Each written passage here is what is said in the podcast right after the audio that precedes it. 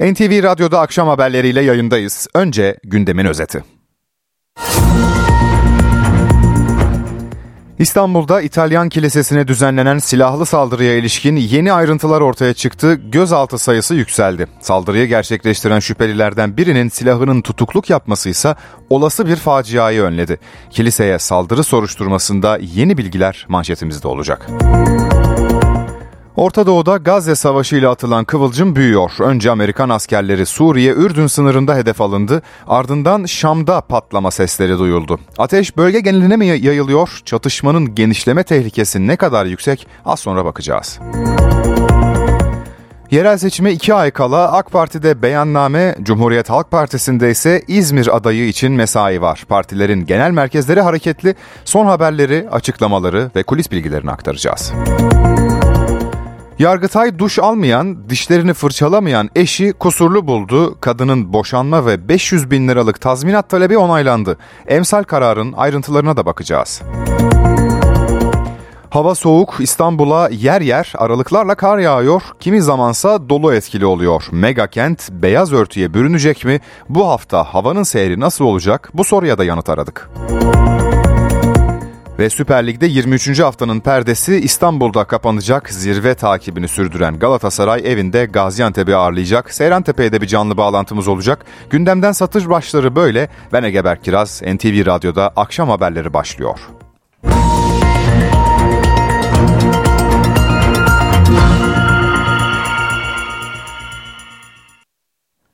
Türkiye, İstanbul'da İtalyan Kilisesi'ne düzenlenen silahlı saldırıyı konuşuyor. İki zanlı emniyette ifade veriyor. Toplamda 51 kişi gözaltında. Soruşturma boyutunda yeni bilgiler gün yüzüne çıktı. Şüphelilerden birinin silahının tutukluk yaptığı, saldırıda kullanılan aracın da Polonya'dan getirildiği belirlendi. Ayrıntıları alacağız. Telefon attığımızda NTV muhabiri Sinan Kunter var.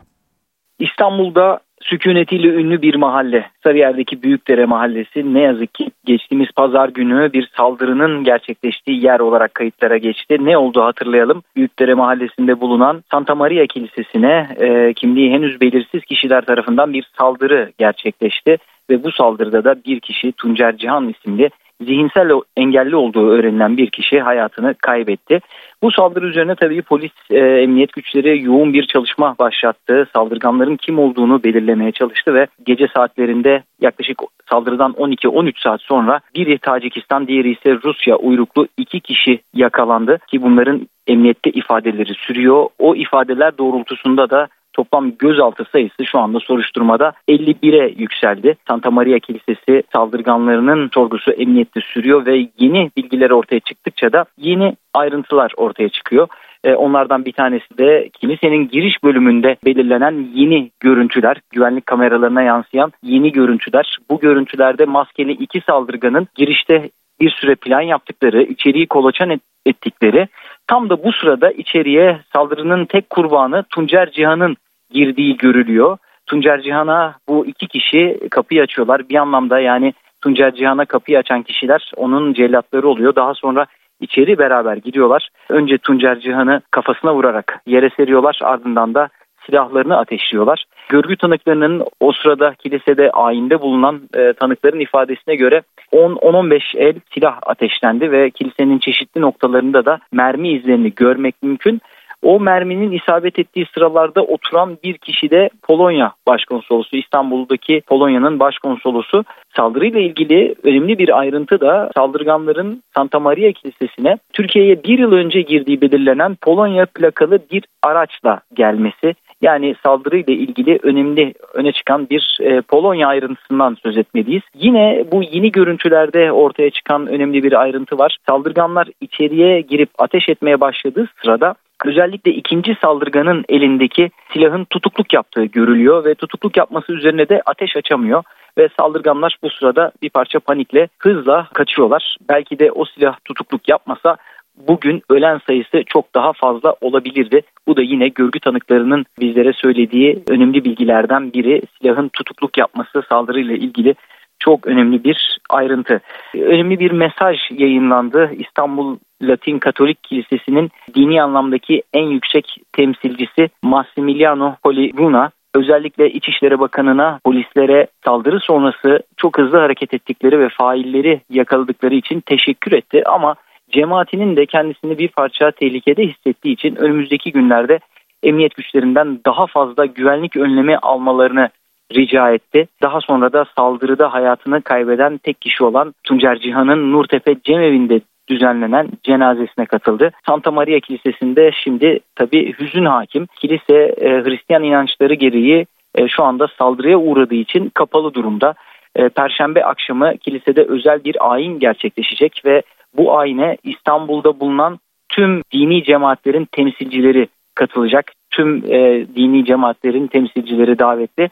Bu kutsama ayini sonrası kilise tekrardan ibadete açılacak. Piskopos diğer taraftan da İstanbul'daki diğer Latin Katolik kiliselerinde ibadetin devam ettiğini sözlerine ekledi. NTV muhabiri Sinan Kunter'in notlarını dinledik. Orta Doğu'da gerilim yüksek. Suriye-Ürdün sınırında Amerika Birleşik Devletleri'ne ait askeri üsse insansız hava aracıyla yapılan saldırının ardından bugün de Suriye'nin başkenti Şam'dan patlama sesleri yükseldi. İran fail İsrail dedi.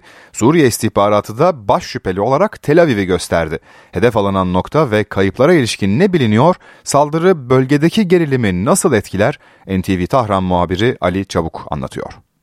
E, tabii İran basını olayı e, gerçekten e, ciddiye aldı diyebilirim. E, öncelikle Tasnim Haber Ajansı bir e, haber geçti ve bu haberinde İsrail'in Şam'da hedef aldığı noktanın e, İran'a ait e, bir danışmanlık merkezi olduğu bilgisini geçti. Bu önemliydi. Çünkü e, bu nokta Seyyide Zeynep olarak bilinen bölge Suriye'nin e, Şam'ın güneyinde yer alan bölge özellikle devrim muhafızları güçlerinin, İranlı e, askeri danışmanların, komutanların sıklıkla e, gittiği bir nokta aslında ikamet ettikleri de bir nokta. E, bu tabii yine üst düzey bir İranlı komutan mı hedef alındı sorusunu beraberinde getirdi ve Tahsim'in bu bilgiyi geçmesi de e, bunu teyit eden nitelikte oldu. Ancak e, İran'ın Suriye Büyükelçisi bunu yalanlayan bir paylaşımda bulundu sosyal medya hesabından. Herhangi bir şekilde e, orada Şam'a, Şam'ın güneyine gerçekleşen İsrail saldırısında İran'a ait bir merkez hedef alınmamıştır ve hiçbir İranlı zarar görmemiştir şeklinde bir bilgi paylaştı Büyükelçi. Tabi Suriye kaynakları farklı bilgiler veriyor. Suriye kaynakları ölü sayısını 7'ye çıkartmış durumda. Ee, ilk olarak 6 ilan edilmişti. Ee, ve ölenler arasında İranlı e, isimlerin de olduğu şeklinde iddialar var Suriye içerisindeki kaynaklardan. Tabi Tahran yönetiminden üst düzey bir yetkiliden henüz açıklama gelmiş değil. İlk olarak e, devlet televizyonu e, bu bilgiyi geçmişti. İki e, kişinin hayatını kaybettiği bilgisini geçmişti ancak e, uyruklarına ilişkin bir bilgi verilmemişti. Akabinde de e, söz konusu bölgenin devrim muhafızlarına ait, İran'a ait bir danışmanlık merkezi olduğu şeklinde Tahsim bir haber geçmişti ki bu haber az önce söylediğim gibi İran Büyükelçisi tarafından yalanlandı. Herhangi bir şekilde orada bize ait bir merkez hedef alınmamıştır dedi. Tabii İran Suriye'deki varlığını askeri danışmanlık, müsteşarlık olarak aktarıyor. Böyle bir e, politikası var. Askeri varlığını Suriye'de kabul etmiyor.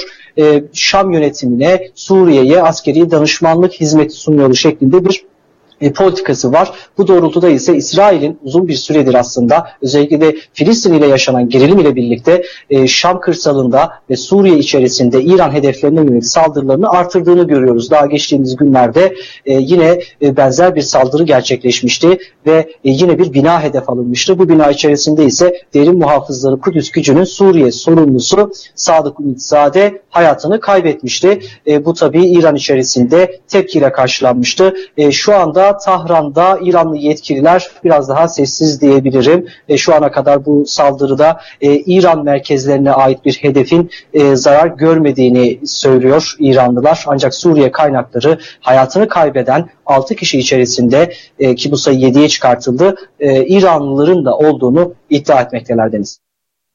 NTV Tahran muhabiri Ali Çabuk aktardı. Bölgede tansiyon Gazze Savaşı ile artmaya başlamıştı. Bugün savaşın 115. günü. Çatışmalar Gazze'nin güneyindeki Han Yunus'ta yoğunlaşmış durumda. Bir taraftan da ateşkes görüşmeleri yürütülüyor. Taraflar iki aylık ateşkes planını ele alıyor. Amerika Birleşik Devletleri, Katar, İsrail ve Mısırlı yetkililer Fransa'nın başkenti Paris'te bir araya geldi. İsrail Başbakanlık Ofisi görüşmenin yapıcı geçtiğini ancak hala tamamlanması gereken noktalar olduğunu açıkladı.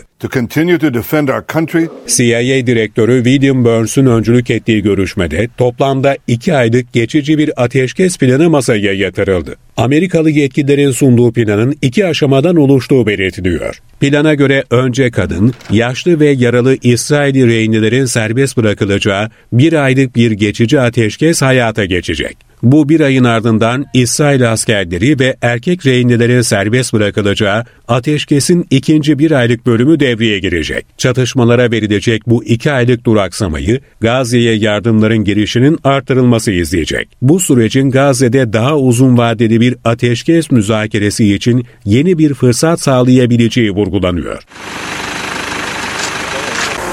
Gazze'de ateşkes görüşmeleri hız kazanırken sahada çatışmalar hız kesmiyor. Hamas ve İsrail güçleri arasındaki savaşın yoğunlaştığı nokta Gazze'nin güneyindeki Han Yunus. İsrail ordusu bölgede tank savarlarla donatılmış bir Hamas altyapısına yönelik düzenlediği baskına ilişkin yeni görüntüler servis etti. Baskın esnasında çıkan çatışmalarda çok sayıda Hamas üyesinin öldürüldüğü açıklandı. Han Yunus'a yönelik hava bombardımanı da devam etti. Bölgedeki Al-Amal Hastanesi çevresinde düzenlenen İsrail saldırısında çok sayıda Hamas üyesinin öldüğü belirtiliyor. Amerikan medyası ise İsrail'in Gazze'de Hamas'ın tünel ağını ortaya çıkarıp yok etmekte çok da başarılı olmadığını yazdı. Wall Street Journal'da yer alan habere göre Gazze'deki tünellerin %80'i hala sağlam. Gazze şeridi altındaki tünel ağının uzunluğunun 500 kilometreye yakın olduğu tahmin ediliyor. İsrail Savunma Bakanı Yoav Gallan kısa süre önce Gazze'den dönen bazı İsrail askerleriyle bir araya geldi. Gazze'deki operasyonlara devam etmekten başka alternatiflerinin olmadığını söyledi. İsrail ordusu Gazze dışında da saldırılarını sürdürüyor. Lübnan'daki Hizbullah hedeflerine yönelik hava saldırıları düzenlendi. Bombardıman sonucu Hizbullah'a ait çok sayıda askeri altyapının yok edildiği gelen bilgiler arasında. Yerel seçim gündemine geçelim. AK Parti'de seçim beyannamesi yarın Ankara'da açıklanacak. Türkiye yüzyılı için gerçek belediyecilik adıyla hazırlanan beyannamede kentsel dönüşüm vurgusu ön planda olacak. Beyanname öncesi Cumhurbaşkanı Recep Tayyip Erdoğan İstanbul'dan seçimle ilgili mesajlar verdi. İstanbul Havalimanı metrosunun Kağıthane Gayrettepe etabı açılışında konuşan Cumhurbaşkanı muhalefeti eleştirdi. Millete tepeden bakanlar, milleti hor hakir görenler, millete karşı kibirli, nobran davrananlar siyasette kaybetmeye mahkumdur. Cumhurbaşkanı Recep Tayyip Erdoğan İstanbul Havalimanı metrosunun Kağıthane Gayrettepe etabının açılışını yaptı. Gündeminde 31 Mart yerel seçimleri vardı. CHP lideri Özgür Özel'i eleştirdi. Ülkenin ikinci büyük partisinin acemi genel başkanının birkaç gün önce belediye başkan adaylarıyla ilgili yaptığı skandal açıklama muhalefette yaşanan panik havasının bir işaretidir. Neymiş? İllerde farklı partilerden adayların olması oyunmuş, tezgahmış. Birkaç gün öncesine kadar işbirliği görüşmeleri yaptığı partileri daha içtikleri çayın dumanı kalkmadan ihanetle suçlamak, beraber siyaset yaptığı insanları ihanetle itham etmek tam bir siyasi basiretsizlik örneğidir. Erdoğan muhalefete yönelik eleştirilerine belediyecilik üzerinden devam etti. Kimin şehrine aşkla hizmet ettiği, kimin de beş yıl boyunca üç dönüm bostan yan gel yat Osman misali vaktini boşa geçirdiği netleşiyor. Fatih'in emaneti olan bu aziz şehri inşaatına başlanmış metroları dahi yapamayan kendi beceriksizliklerinin günahını sıradan vatandaşa yükleyen zihniyetin insafına bırakmadık, bırakmayacağız. Ana muhalefette aday belirleme mesaisi sürüyor. Bugün Merkez Yönetim Kurulu ve Parti Meclisi toplanıyor. İzmir en merak edilen kent. İzmir adayı bu akşam açıklanır mı? Kimlerin ismi geçiyor? Ayrıntıları alacağız. Telefon attığımızda Özgür Akbaş var. Özgür merhaba ayrıntılar neler? Ee, ayrıntılar şöyle, bugün Cumhuriyet Halk Partisi'nin bir numaralı gündem maddesi İzmir. İzmir'de İzmir Büyükşehir Belediye Başkan adayı ve ilçelerin aday, adayları net olarak belirlenecek ve o toplantıda başladı saat 16.30'a başladı.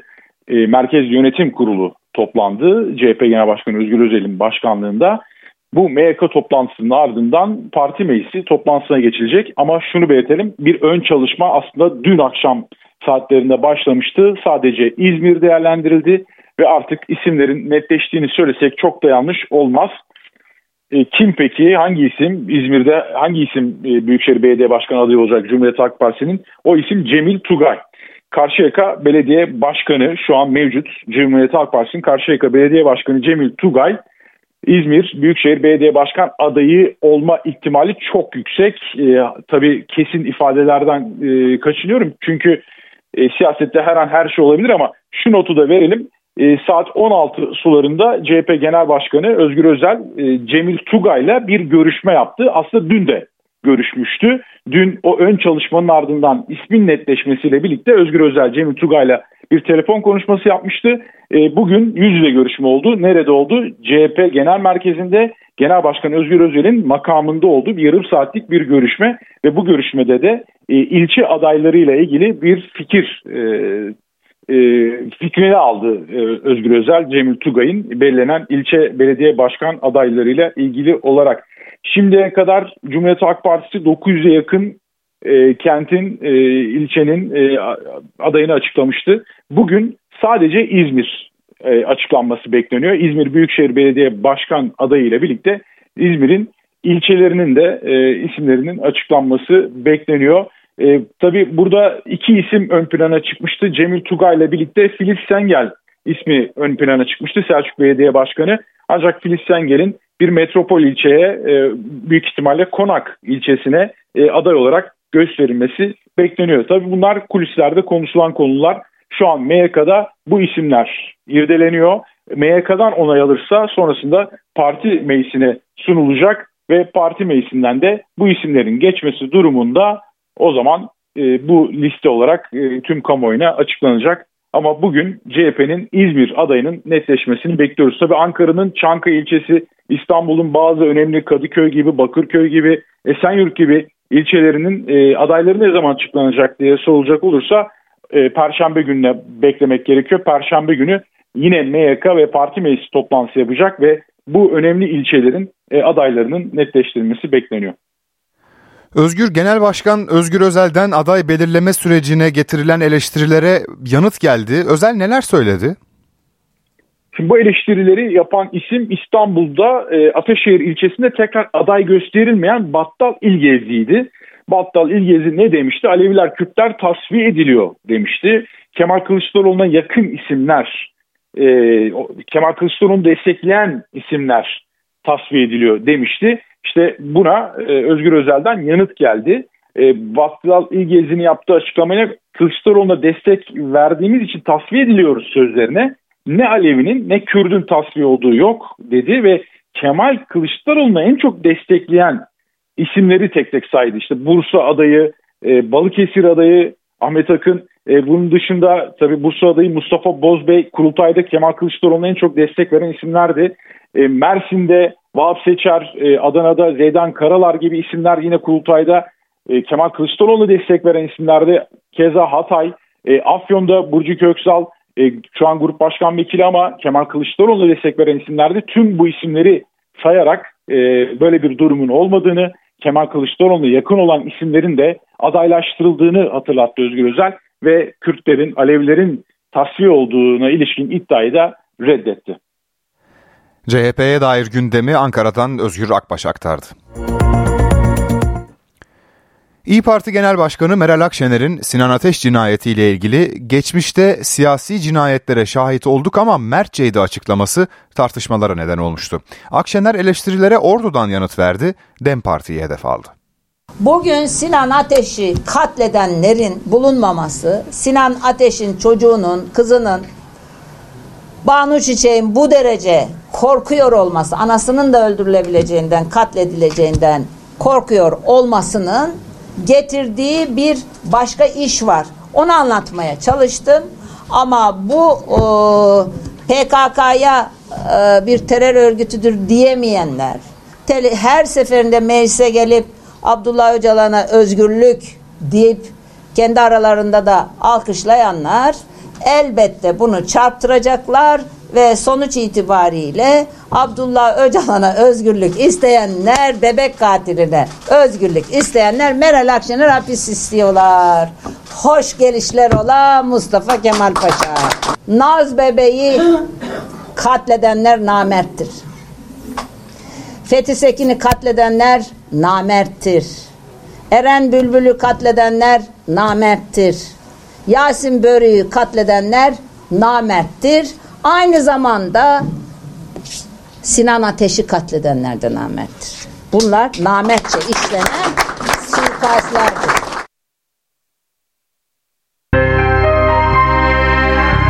NTV Radyo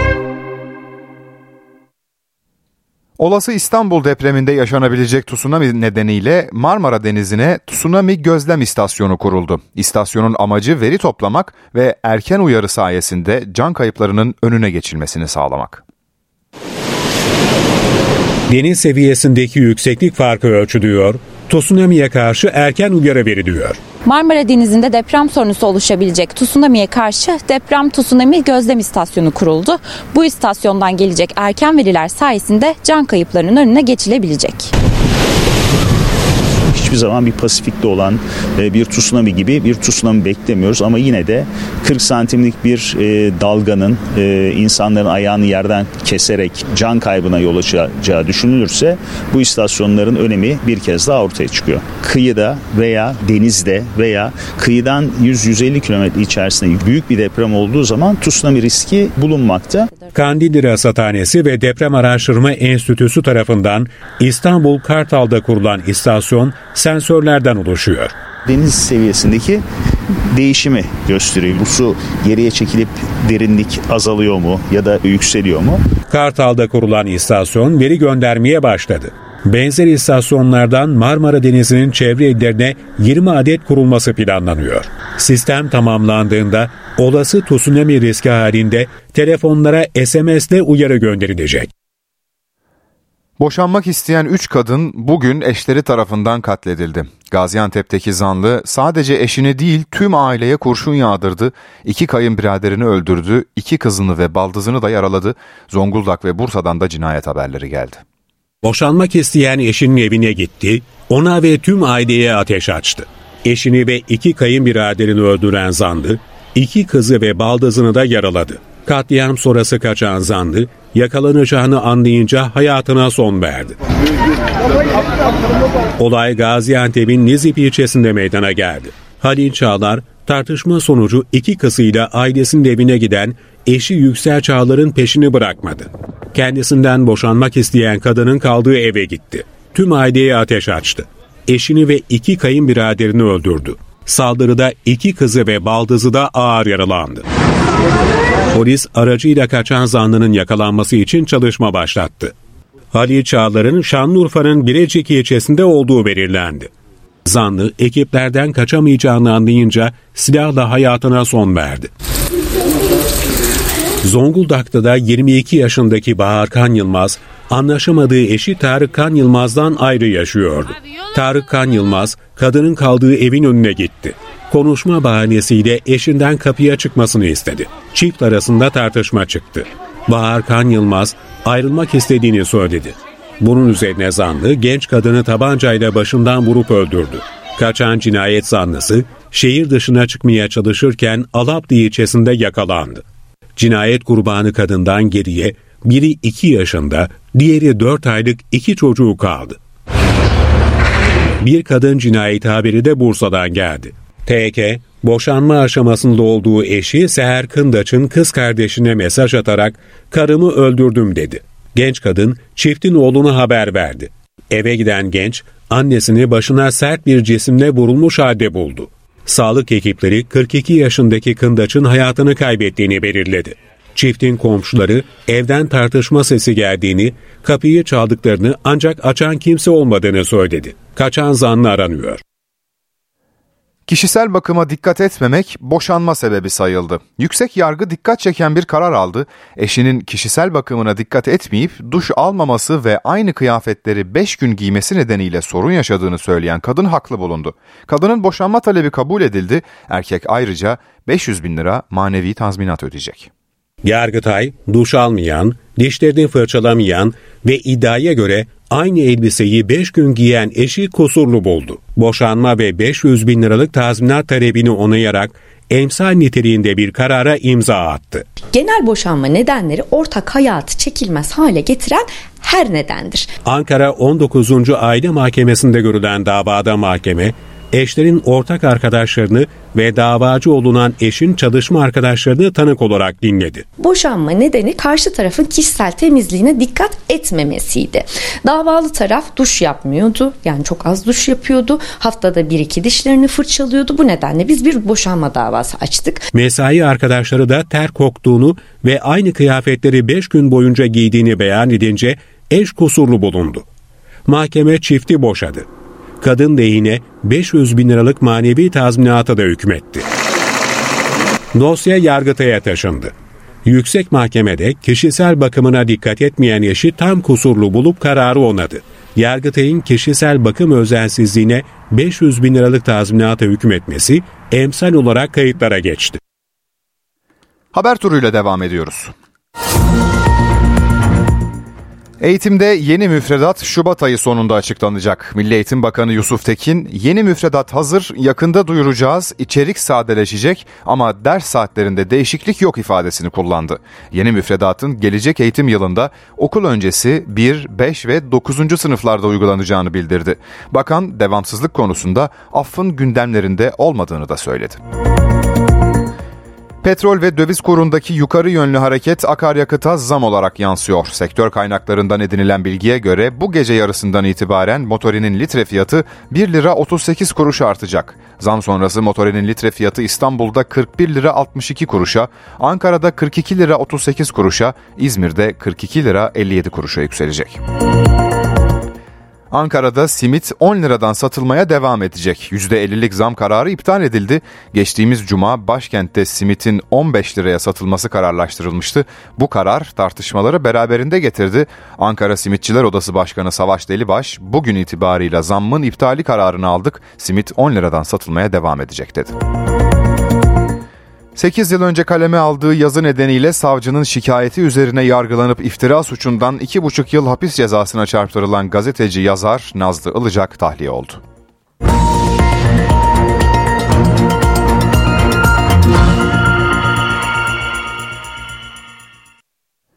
İstanbul yeni haftaya dondurucu soğukla başladı. Hatta dün gece yüksek yerler beyaza büründü. Kar beklentisi sürüyor mu? Hangi illerde yağış ihtimali var? Ayrıntılı hava tahminini NTV Meteoroloji Editörü Dilek Çalışkan'dan alalım.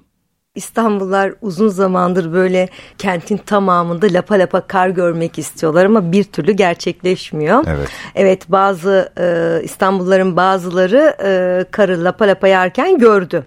Ama buralar nerelerde? Daha çok kentin denizden uzak bölgelerinde işte Silivri'de, Çatalca'da evet lapa lapa yağdığı saatler oldu dün akşam ve gece. Yine Eyüp, Fatih buralarda e, kağıthane e, kar yağışı etkili oldu. Ama kent geneli için bakarsak yağışın şekli daha çok yağmur ve sulu kar ve bugün ve yarın da öyle devam edecek. Yağmur ve sulu kar olarak devam edecek. Ülkenin birçok noktası için işte Bolu, Ankara, İzmir bile için kar yağması için koşullar 4-2'lik, 4-3'lük gerçekleşse yeterli oluyor. Ama İstanbul için 4-4'lük olması lazım. Her tarafının suyla kaplı olması İstanbul'da karın zor yağmasına neden oluyor. Her şeyin tam olması lazım. Rüzgarın yönü bile 10 derecelik açıyla kaysa onda bile İstanbul'a kar yağmıyor. E, kuzeyde Karadeniz, Boğaz var ve güneyde Marmara. Silivri ve işte Çatalca tarafında denizden uzak olduğu için zaten oralara kar yağıyor. Başakşehir tarafları da aynı şekilde.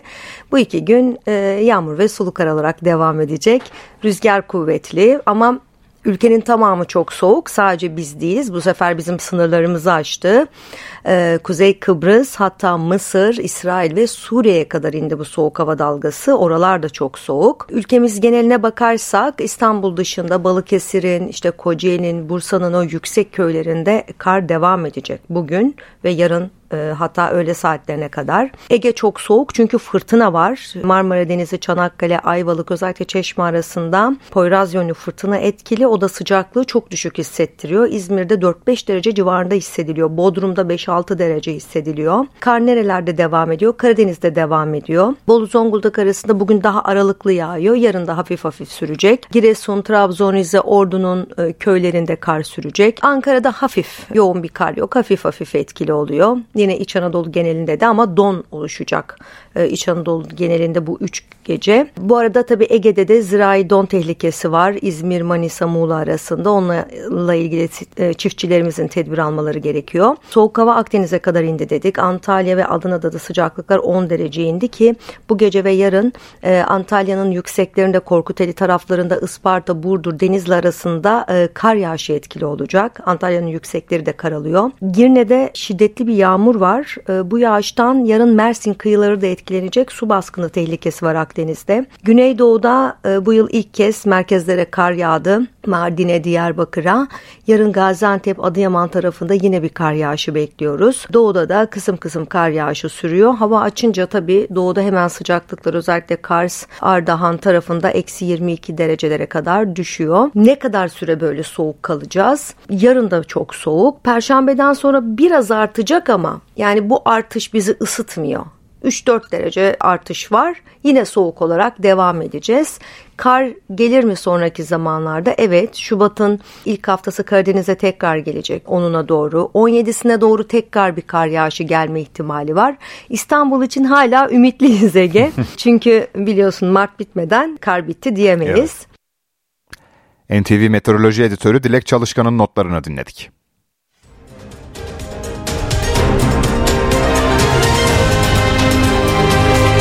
NTV Radyo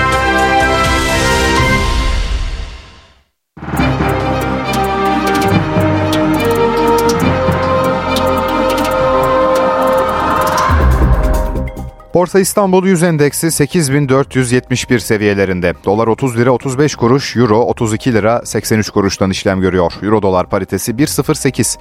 Ons altın 2032 dolarda, gram altın 1981 liradan, çeyrek altın 3359 liradan alıcı buluyor. Brent petrolün varil fiyatı 83 dolar.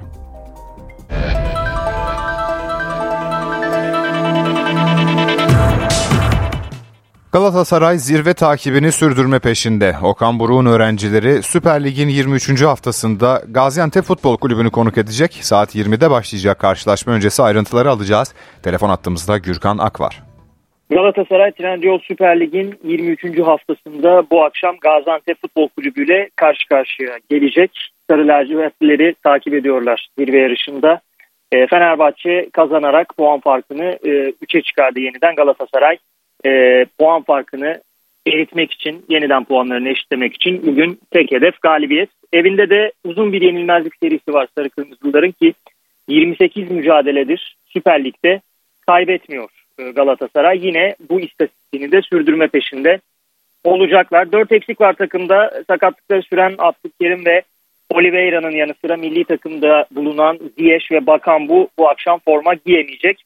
E bildiğiniz gibi Sasha Boy da Bayern Münih'e transfer oldu. Dolayısıyla sağ bek rotasyonunda da yine farklı isimleri göreceğiz. Peki nasıl bir muhtemel 11 olabilir onu aktaralım. Kalede Muslera, sağ bekte Barış, sol bekte Kaan Ayhan, stoperde Nelson Sanchez, dörtlünün önünde Torreira, Kerem Demirbay, sağ kanat Zaha, sol kanat Kerem Aktürkoğlu, forvet arkasında Mertens, ileri uçta Icardi 11 ile Galatasaray'ın bu akşam Gaziantep karşısına çıkmasını bekliyoruz. Davinson Sanchez ve Kerem Aktürkoğlu'nun sarı kart ceza sınırında bulunduğunu altını çizelim. Tabi konuk ekip Gaziantep'te de yine eksiklikler var. Milli takımda bulunan Gredel'in yanı sıra Ogün ve Mustafa Eski Hellaç e, kart cezaları nedeniyle forma giyemeyecek. Akosta ve Ömürcan'ın da e, te- tedavileri devam ediyor. Bu nedenle forma giyemeyecekler. Saat 20'de başlayacak bu mücadele. Zaman zaman İstanbul'da e, kar yağışının olduğunu, zaman zaman yağmura dönüştüğünü görüyoruz. Maç saatinde de yine e, yağış beklentisi var aralıklarla da olsa. Saat 20'de başlayacak mücadeleyi hakem Arda kardeşler yönetecek. NTV Spor muhabiri Gürkan Akın notlarını dinledik. Fenerbahçe Avrupa'nın büyük liglerinde mücadele eden takımlar arasındaki en golcü takım oldu. Tüm kulvarlarda 36 maça çıkan Sarı Lacivertliler tam 101 gole ulaştı. Fenerbahçe 101 gol attı. Avrupa devlerini geride bıraktı. Evet Avrupa'da şu anda en çok gol atan takım Fenerbahçe. 3 ayrı kulvarda mücadele eden Sarı Lacivertliler bu önemli baraja 36 maç sonunda ulaştı. Fenerbahçe'nin gol dağılımı şöyle. Süper Lig'de 23 maç 61 gol. Konferans Ligi'nde 12 maç 34 gol. Türkiye Kupası'nda 1 maç 6 gol. Toplam 36 maç 101 gol. İnşallah sezon sonunda bu güzel istatistikleri şampiyonlukla, kupalarla taçlandırırız ve taraftarlarımız ve camiamızı mutlu ederiz. Fenerbahçe'de skor yükünü 20 golle Edin Dzeko çekiyor. Bosna Hersekli yıldızı 14 golle Mişi Batshuayi, 12'şer golle Sebastian Şimanski ve İrfancan Kahveci ile 11 golle Dušan Tadić takip ediyor. Avrupa'nın 5 büyük liginde mücadele eden en golcü takımların istatistikleri ise şöyle. Fenerbahçe 101 gol, Bayer Leverkusen 85 gol, Liverpool 84 gol, Manchester City 81 gol, Real Madrid 75 gol. Fenerbahçe tüm kulvarlarda maç başına 2.8 gol ortalaması yakaladı. İsmail Kartal'ın ekibinin Süper Lig'deki ortalaması ise 2.56. Bu kadar gol pozisyonuna giriyoruz, üretiyoruz, hala oynuyoruz, hala savaşıyoruz, oyundan düşmüyoruz.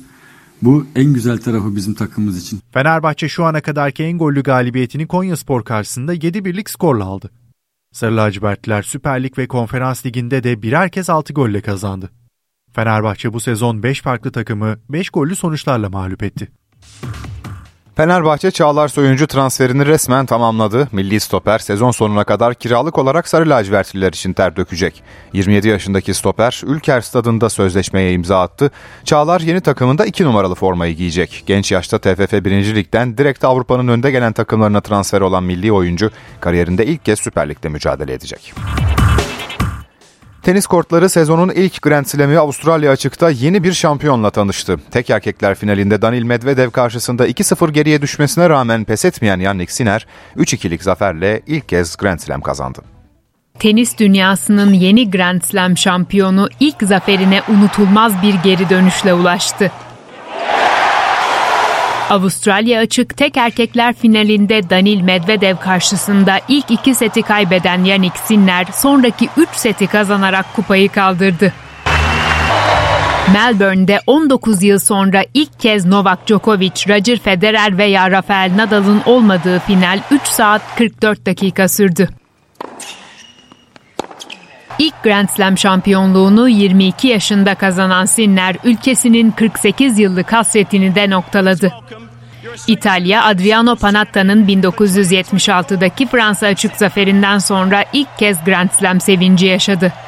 Tarihi şampiyonluğun ardından ilk kutlamayı ailesiyle yapan kortların yeni yıldızı anne ve babasına teşekkür etti.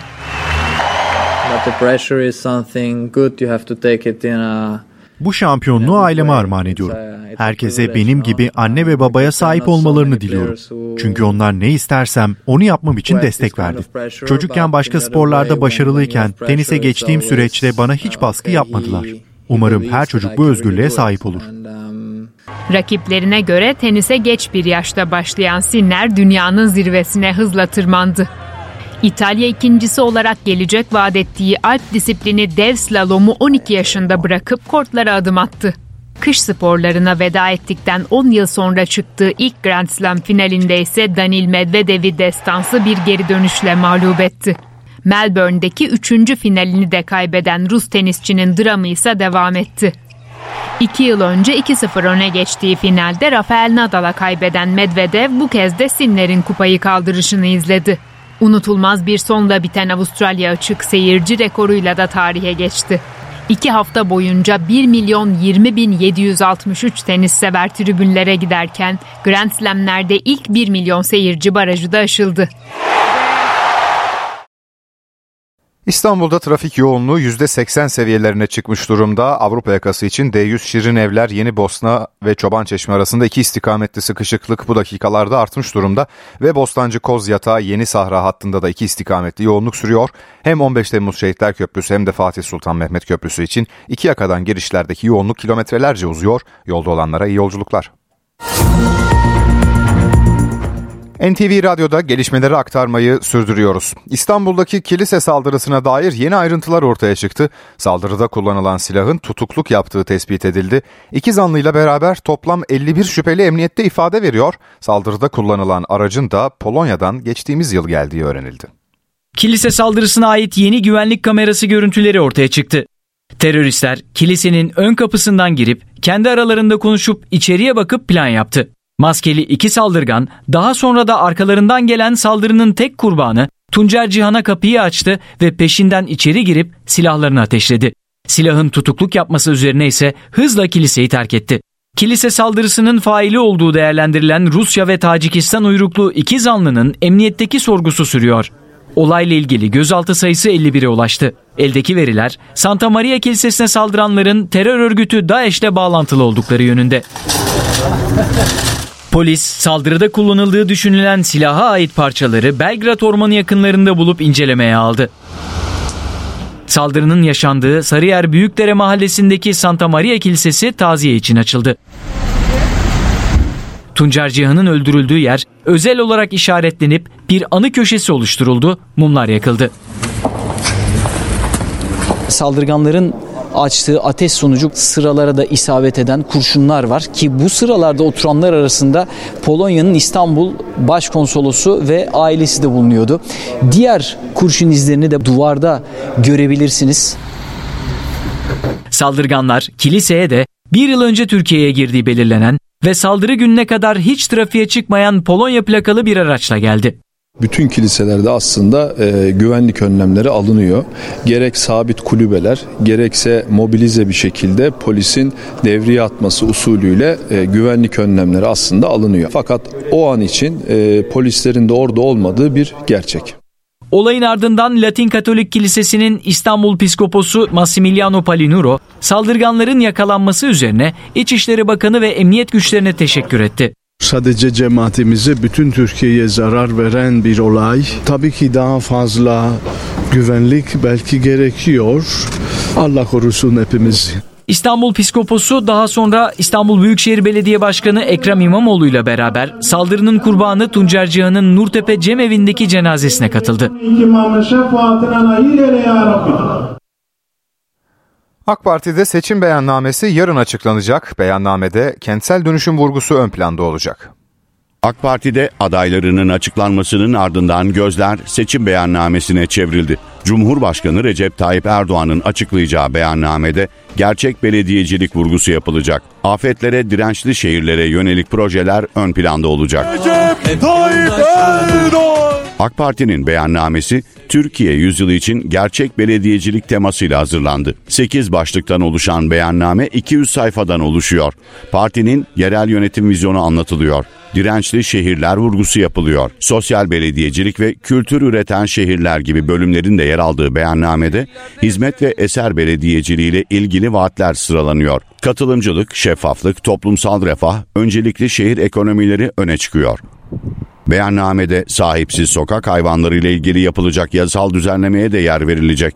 Bu konuda belediyelere verilecek sorumluluklar detaylı bir şekilde anlatılacak. AK Parti'nin seçim beyannamesindeki bir diğer önemli başlık da mahalle kreşleri. Türkiye genelinde mahalle kreşlerinin hızla yaygınlaştırılacağı, böylece özellikle çalışan annelerin taleplerinin karşılanacağı ifade edilecek. CHP'nin yeniden aday göstermediği Ataşehir Belediye Başkanı Battal İlgezdi parti yönetimini Kürtlere ve Alevilere kıyım yapmakla suçlamıştı. Genel Başkan Özgür Özel o iddialara tepki gösterdi. Ne Alevi'nin ne Kürdün tasfiye olduğu yok dedi. Sözcü gazetesine konuşan Özel, Battal Başkan uzun süredir yaptığı göreve aday gösterilmemesinin verdiği üzüntüyle meseleyi tarafsız değil öznel bir yerden değerlendirmiş ifadesini kullandı. 900'e yakın aday açıkladıklarını bildiren Özel, çok sayıda Alevi aday gösterdik, Alevi adaylara bakması lazım, hangi Kürdün tasfiye edildiğini görmüş, böyle bir şey yok dedi. Orta Doğu'da tansiyon yüksek. Suriye'nin başkenti Şam'da patlama oldu. İran medyasına göre 6 kişinin öldüğü saldırıyı İsrail gerçekleştirdi. Suriye ordusu da İsrail'in Şam'ın güneyine yönelik hava saldırısı düzenlediğini duyurdu. Saldırının Ürdün-Suriye sınırındaki ABD üslerini hedef alan saldırılara misilleme olarak gerçekleşip gerçekleşmediği henüz bilinmiyor. Ürdün'deki saldırıda 3 Amerikan askeri hayatını kaybetmiş, 34 asker de yaralanmıştı. Dışişleri Bakanı Hakan Fidan, Uluslararası Adalet Divanı'nda İsrail'e karşı açılan davayı ve alınan ihtiyati tedbir kararını değerlendirdi. Kararı memnuniyetle karşıladık dedi. Güney Afrika'nın İsrail'e karşı Uluslararası Adalet Divanı'nda açtığı davayı biz Türkiye olarak tabii ki e, destekliyoruz. Mahkemenin de ihtiyari tedbir kararını memnuniyetle e, karşıladık. Dışişleri Bakanı Hakan Fidan, Güney Afrika'nın Uluslararası Adalet Divanı'nda açtığı davada alınan ihtiyadi tedbir kararını bu sözlerle değerlendirdi. Gazze'deki savaş suçlarının failleri mutlaka cezalandırılmalı. Sürecin takipçisi olmaya devam edeceğiz. Filistinli kardeşlerimizin yanında olmaya devam edeceğiz. Bakan Fidan, Anadolu Ajansı'nın yılın kareleri yarışması için oy kullandı.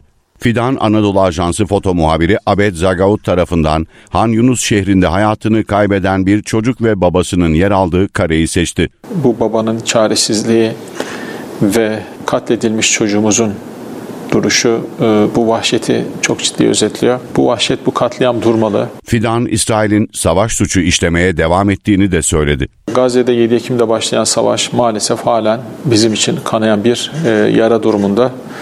İsrail tüm dünyanın gözü önünde savaş suçları işlemeye devam ediyor. Gazze yerle bir ediliyor. Ölenlerin çoğu kadın ve çocuk. NTV Radyo Çalışma ve Sosyal Güvenlik Bakanı Vedat Işıkhan bugün Türk İş Genel Başkanı Ergün Atalay'la görüşecek. Görüşmede taşeron işçiye kadro ve maaşlara iyileştirme gibi talepler masaya yatırılacak. Türk İş Başkanı Ergün Atalay'ın görüşme öncesi yaptığı açıklamayı dinleyelim. Ücret dengesizliği var mı? Var. Vergiyle ilgili sıkıntımız var mı? Hat safhada. Taşeronla ilgili problemimiz var mı? Var. Örgütlenme ile ilgili sıkıntımız devam ediyor mu? Ediyor. Son 30 yılın en iyi sözleşmesini yaptık. 8 ayda ne zam kaldı, ne para kaldı, ne pul kaldı, darmadağın olduk. Yalnız biz mi olduk? Türkiye'de herkes oldu. Şimdi bakan haber veriyor. Diyor ki öğlenden sonra gelin dün akşam konuştuklarımızla ilgili rahatı zaptı alalım. Ne taşeronla ilgili bir şey yazacağım. Bu Ocak ayından soranların hepsini vereceğim. Ücretleri sözleşme döneminde sıkıntınızı gidereceğim. Niye halledemiyoruz? Milletin bizden bir beklentisi var. Diyor ki ya ilave bir şey alır mısın? İlave bir şeyle ilgili ne bakan ne konuştuğum bütün ma herkes beraberiz biz. Kimse bununla ilgili müsbet bir şey söylemiyor. Suriyeli Hatice Hacı töre kisvesi altında geçen yıl katledilmişti. Cinayet davasında 14 ay sonra karar çıktı. Tetiği çeken kişi ve genç kadının iki kardeşi müebbet hapse mahkum edildi. Hatice Hacı İstanbul Sultan Gazi'de kucağında bebeğiyle yürürken ateş edilerek öldürüldü. Suriyeli kadın töre denilerek kurşunların hedefi oldu. Cinayetin faili ise kardeşiydi. Tüm bunların gerekçesi ise Hatice Hacı'nın ayrılmak istediği eşine geri dönmemesiydi. İddiaya göre aile meclisi bu nedenle 3 çocuk annesi kadının öldürülmesine karar verdi. 26 Kasım 2022 tarihinde işlenen cinayetle ilgili karar çıktı. Biri tetiği çeken 3 kardeş müebbet hapis cezasına çarptırıldı. Anne, baba ve diğer iki şüpheli ise delil yetersizliğinden beraat etti. Hatice Hacı silahlı saldırı sonucu yaşamını yitirdi. Bebeği de o gün ölebilirdi. Saldırgan ablasının kucağında yeğeni varken arka arkaya ateş açtı. Anne hayatını kaybederken şans eseri bebeğe kurşun isabet etmedi. Yere düşen bebeğin yardımına çevredeki eczanede çalışanlar koştu. Huysuzlanmaya başlayınca ben kucağıma aldım bebeği. Pışpışladım. Kokusunu aldım içime. Irmak bebek. Irmak bebeği. Sonrasında ambulanstaki arkadaşlar onlar da baktılar. Herhangi bir şey yoktu. Bebek ve öldürülen kadının diğer iki çocuğu devlet korumasına alındı. Katil zanlısı iki ay sonra Suriye sınırında yakalandı. Son duruşmada katil zanlısı önce ağırlaştırılmış müebbet hapse çarptırıldı. Cezanın geleceği üzerindeki olası etkileri gerekçesiyle indirime gidildi. Ağırlaştırılmış müebbet hapis, müebbet hapse çevrildi. Diğer iki kardeş de aynı cezayı aldı. Gaziantep'te 17 yaşındaki Ezgi Alya Yiğit geçen yıl scooter kazasında hayatını kaybetmişti. Genç kızın ölümüne yol açan ehliyetsiz sürücü tahliye edildi. Acılı aile mahkemenin Ezgi'yi kusurlu bulmasına tepki gösterdi. Scooter'la giden lise öğrencisine çarpmış genç kızın ölümüne neden olmuştu. Bilirkişi raporunda ölen kız da kusurlu bulundu. Aile mahkemede tepki gösterdi. Kazada ölen Ezgi'nin arkadaşı Şimal yeniden dinlenecek. Ezgi Alya Yiğit Gaziantep'te yaşıyordu. 17 yaşındaki genç kız lise son sınıf öğrencisiydi. 18 yaşındaki arkadaşı Şimal Toprak'la birlikte bindikleri skuterla evlerine gidiyordu. O sırada genç kızlara otomobil çarptı. Ezgi Alya hayatını kaybetti, arkadaşı Şimal yaralandı. O dönem 17 yaşında olan ehliyetsiz sürücü Osman S. tutuklandı.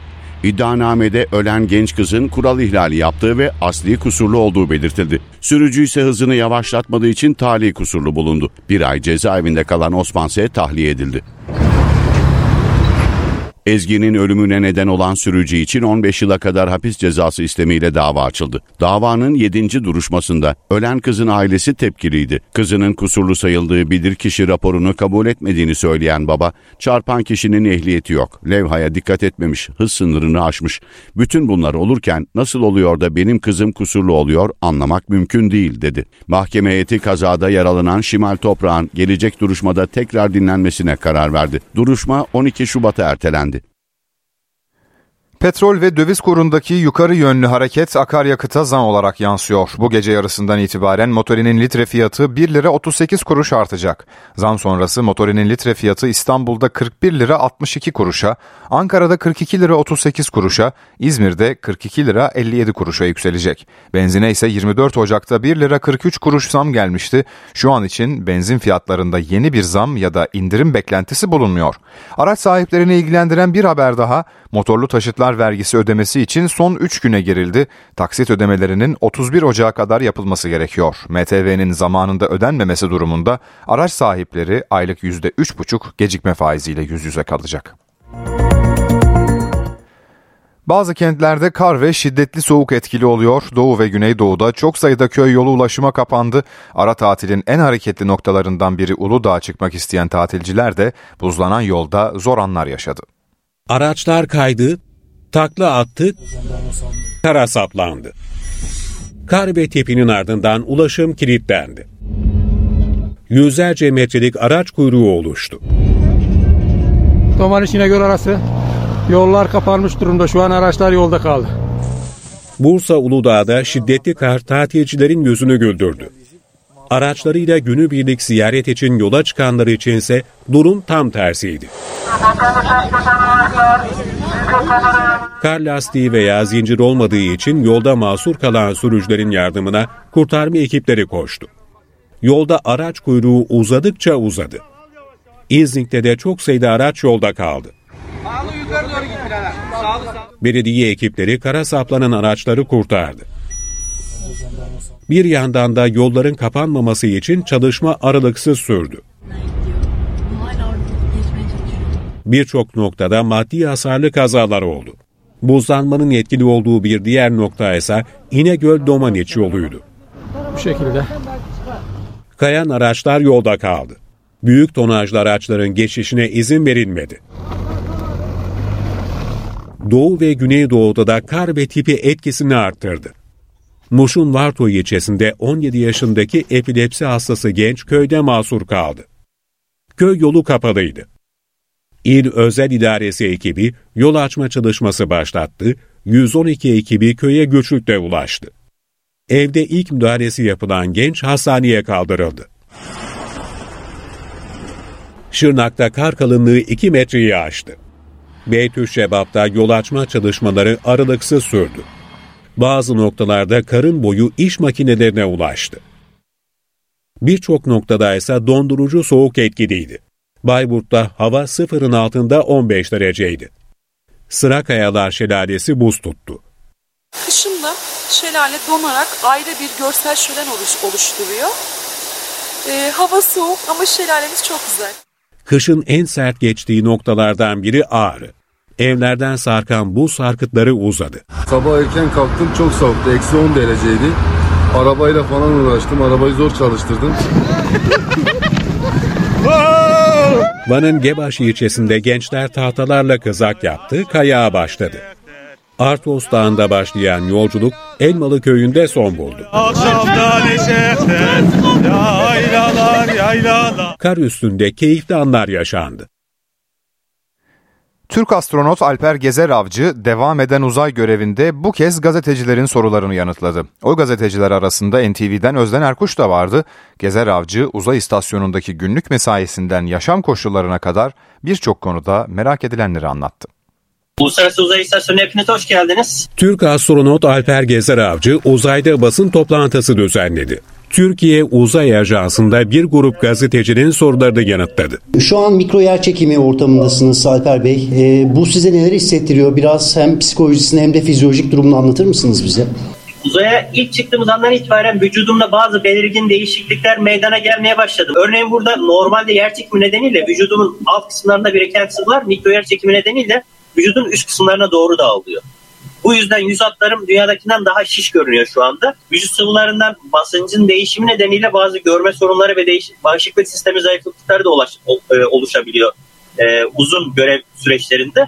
Çok şükür ben de şu ana kadar dediğim gibi herhangi bir problem, herhangi bir semptom şu ana kadar görmedim. Gezer Avcı tarihi yolculuğun ilk anlarına ilişkin duygularını da anlattı. Tüm ülkemin tek yürek bu fırlatma sürecini ekranları başında takip ediyor olduğunu bilmek beni hakikaten çok duygulandırdı fırlatma esnasında. Bir gülümsemeyle birlikte içimdeki mutluluk bünyeme sığmadı o anda. Diğer taraftan olası acil durum senaryolarında göstereceğimiz reaksiyonlar ve uygulayacağımız prosedürleri de zihnimde sürekli e, tekrar ediyordum. Gezer Avcı'ya günlük yemek rutini ve en çok özlediği yemek de soruldu. E, beslenme rutinimiz dünyayla aynı. Günde 3 öğün besleniyoruz. 70 civarında yemek ve 30 civarında içecek alternatiflerini gıda mühendisleri eşliğinde denedik, tercihlerimizi belirledik. E, bu özel gıdaların hepsi üretim esnasında vakumlu paketler içinde hava almadan e, korundu biz gelene kadarki süre içerisinde.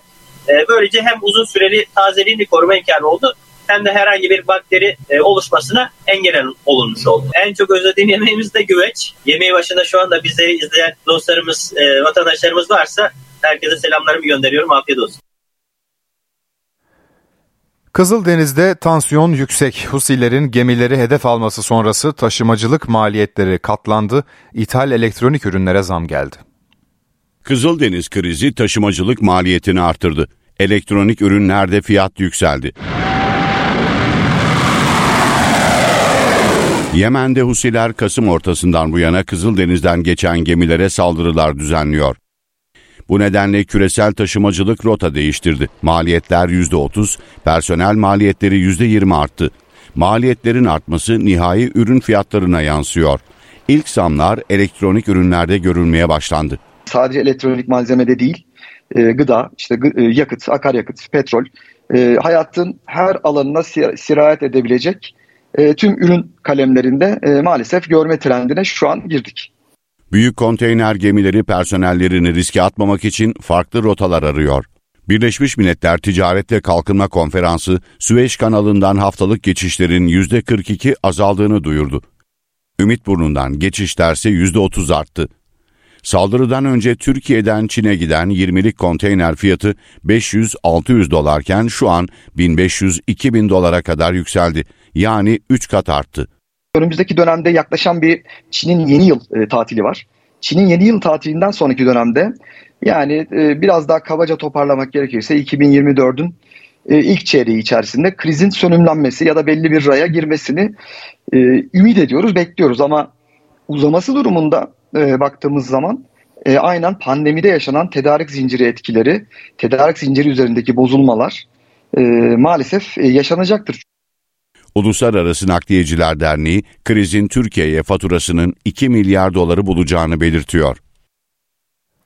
Çocuklarda sosyal medya kullanımının yaygınlaşmasıyla birlikte çocuk kozmetik ürünlerine de ilgi artışta. Ancak uzmanlar çocukların TikTok ve YouTube'da izledikleri videolar üzerinden kullandıkları kremlerin ciltlerinde geri dönülemez etkiler yaratabileceğine dair uyarıda bulunuyor.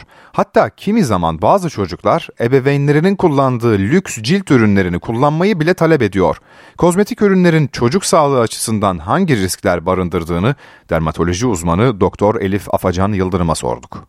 Özellikle son dönemde TikTok'ta bazı ürünlerin reklam amaçlı tanıtılmasıyla kullanıcılar tarafından çocuklar hani bunu çok özenip bu duruma alıp kendileri evde kullanabiliyorlar ve bunun sonucunda çeşitli egzamalar, dermatitler görebiliyoruz. Kızarıklık, kaşıntı, pullanma şeklinde egzama tabloları olabiliyor. Onun dışında alerjik reaksiyonlar görebiliyoruz. Kullanılan ürüne karşı kişinin bir alerjisi varsa eğer ve bu önceden bilinen bir alerji değilse ürünün kullanımıyla ortaya çıkıyor ve bunun sonucunda alerjik reaksiyonlar yine yüzde kızarıklık, şişme görebiliyoruz. Sivilceye yol açabiliyor bu ürünler. Ergenlik döneminde kullanıldığında eğer zaten hani sivilceye yatkın olan yağlı cildi olan çocuklarda sivilcelerde artış, alevlenme görebiliyoruz. Kabaca en sık bu yan etkileri görüyoruz.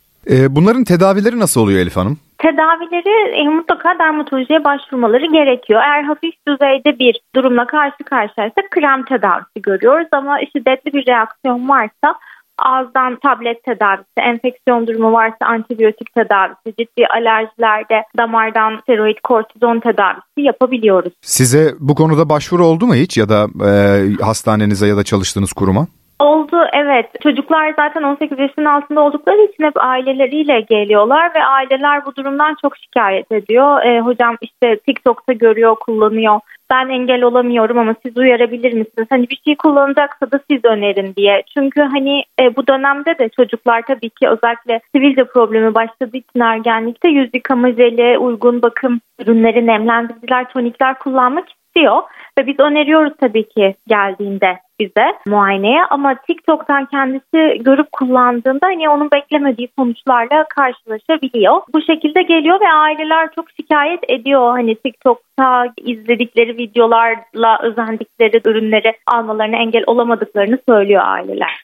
Peki şimdi çocuklar aslında çevrelerinden gördüğü aslında yetişkinler için kullanılmış, e, üretilmiş ürünleri kullanıyorlar. Ama bir de aynı zamanda zannediyorum çocuklar için de özel kozmetik ürünleri var. Bu ürünlerin farkı nedir e, ve onların zararı nedir? Şöyle ki mutlaka bunun ürünlerin dermatolojik olarak test edilmiş olması lazım. Yani dermokozmetik ürünler olmaları lazım. Hani eczanede satılan ürünleri öneriyoruz. Çocuklar için üretilen ürünler hani mutlaka erişkinlere göre daha az irite edici, daha az tahriş edici özelliktedir. Ancak yine de mutlaka katkı maddeleri açısından arındırılmış olması gerekiyor. Toksik maddeler içermemesi gerekiyor. Hani bunlar piyasada bunların denesini yapmak çok mümkün değil. O yüzden biz hani Sağlık Bakanlığı tarafından onayla eczane ürünlerini öneriyoruz. Peki makyaj ürünleri size göre kaç yaşından itibaren kullanılmaya başlanmalı? Yani 18 yaşın üzerinde diye genel olarak öneriyoruz ama tabii ki çok daha düştü bu yaş. Makyaj yapma yaşı çok daha düşmüş durumda. Şunu söylemek mümkün mü onu merak ediyorum. Makyaj yapma, bu ürünleri kullanma yaşı yükseldikçe cilt daha az problemli mi oluyor? Evet tabii ki öyle. Yani vücut ne kadar erken yaşta yoğun makyaj malzemelerine maruz kalırsa e, o kadar e, yan etki oluşma ihtimali yükselir. Cildin daha erken sivilcelenmesi, egzama meyilli olması hali görülebilir. O yüzden ne kadar ileri yaşta ve ne kadar minimum ürün kullanıyorsak o kadar iyidir. Yani şu an zaten artık insanlar makyaj yapmadan da güzel görünen bir cilde sahip olmak istiyor ve o, o nedenle hep işlemleri yapıyoruz. Çeşitli lazerleri e, çeşitli ışık sistemlerini kullanıyoruz ki hani makyajsız da kişinin eşit e, görünen bir cilde sahip, eşit bir tona sahip olsun cildi diye. Hedef aslında hani minimum ihtiyaç duyar hale gelmek o makyaj malzemelerine. Doktor Elif Afacan Yıldırım NTV Radyo'da sorularımızı yanıtladı. Türkiye'de en çok özel randevu alınan branş psikoloji, Doktor Takvimi adlı sağlık sitesi, Türkiye'nin 2023 yılı sektör verilerini açıkladı. Verilere göre geçen yıl en çok psikoloji, kadın hastalıkları ve psikiyatriden randevu alındı. Geçen yıl bu platform üzerinden 600 bin randevu başvurusu yapıldı. Ortalama günlük randevu sayısı 1600 oldu. En çok randevu alınan şehirler İstanbul, Ankara ve İzmir. Geçen yıl arama motoru Google'da en çok aranan 3 hastalıksa sırasıyla diyabet, çölyak ve kelebek hastalığı oldu. Düzce Üniversitesi'nin sulak alanlar üzerine yaptığı araştırma küresel ısınmanın etkilerini gözler önüne serdi. Buna göre Türkiye genelinde endemik bitki türleri azalıyor, onların yerini işgalci türler alıyor. Küresel iklim değişikliği, dış etkenler, insan faktörü. Tüm bu sebepler nedeniyle endemik bitki türleri azalıyor. Araştırma Düzce Üniversitesi Orman Fakültesi akademisyenlerine ait.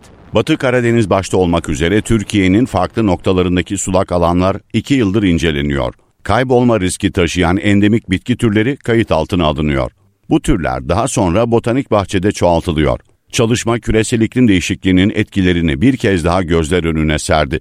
Buna göre endemik bitkiler kırmızı alarm veriyor. Son yıllarda özellikle bu işgalci bitki dediğimiz bitkiler işte iklim değişikliğinin de etkisiyle e, ülkemizde birçok alanda e, yerleşmiş e, durumda ve doğal bitki örtüsünün yerini alma eğiliminde bu bitkiler. Dolayısıyla da hem biyolojik çeşitliliği tehdit ediyorlar hem de buna bağlı olarak faunayı da etkiliyorlar aslında. Yani bunlarla beslenen hayvan türlerini de etkilemiş oluyorlar dolayısıyla. Uzmanlara göre sulak alanların turizme kazandırılması için yürütülen açma, temizleme ve genişletme çalışmaları da bitkileri yok eden önemli bir etken. Önlem olarak bu alanların ekolojik dengeye uygun şekilde dirençli hale getirilmesi öneriliyor.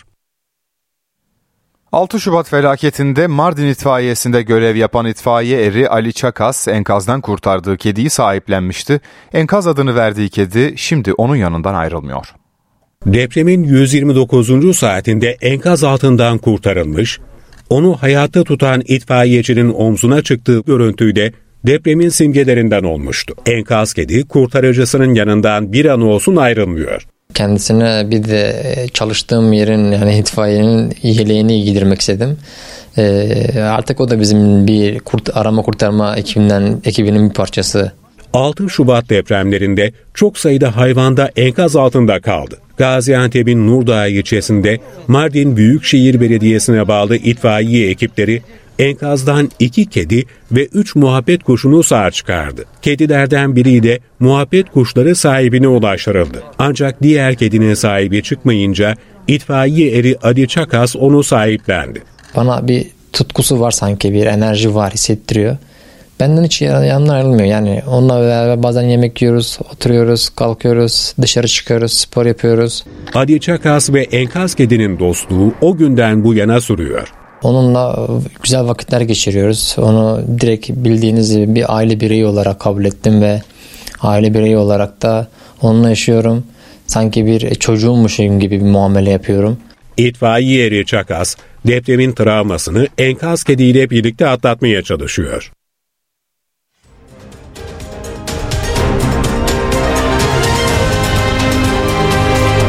NTV Radyo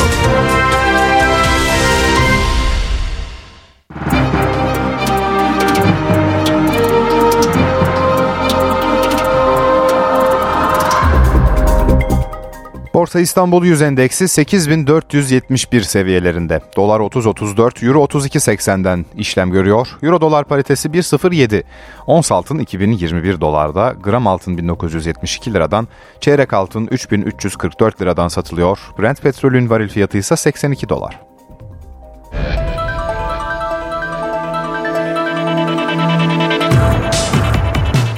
Galatasaray Süper Lig'in 23. haftasında sahasında Gaziantep Futbol Kulübü ile karşı karşıya gelecek. Sarı Kırmızılılarda 4 futbolcu forma giyemeyecek.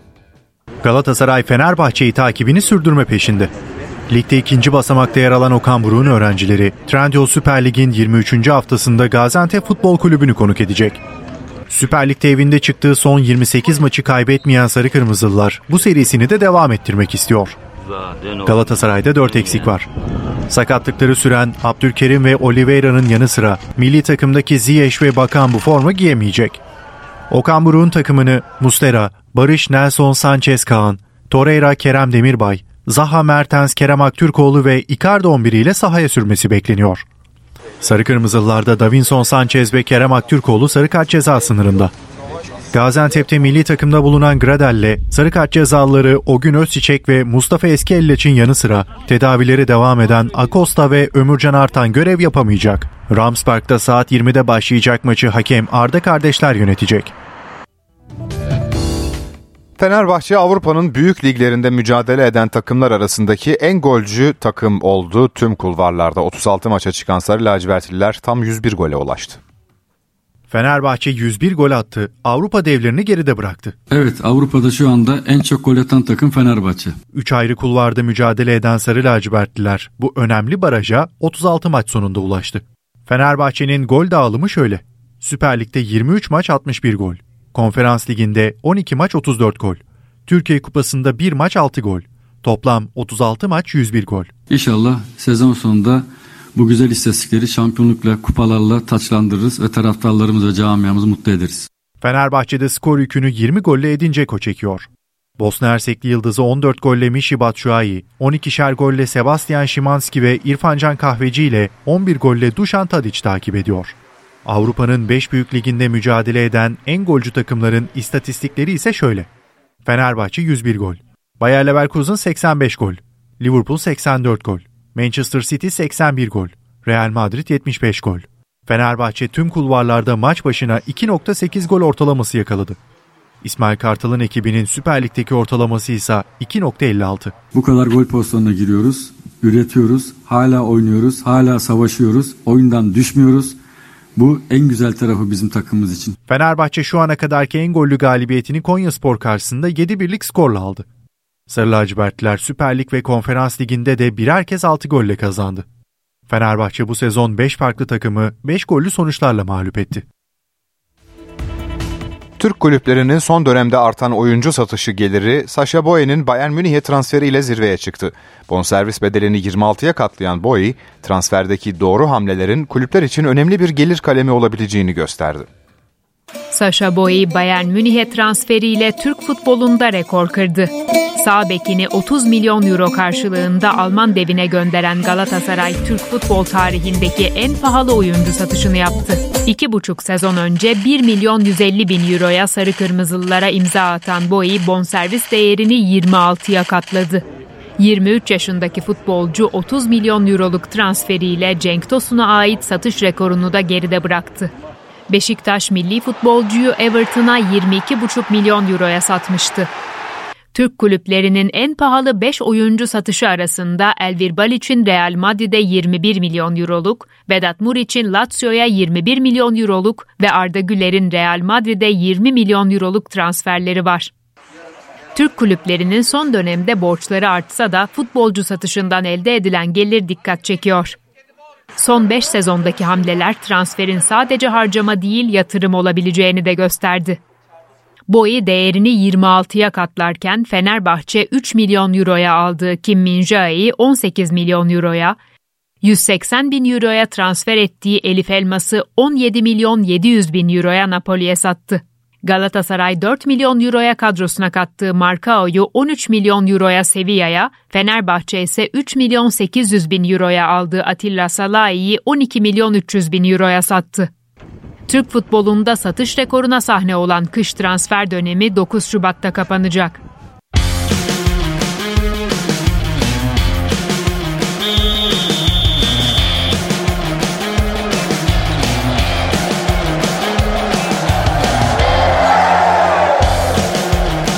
NTV Radyo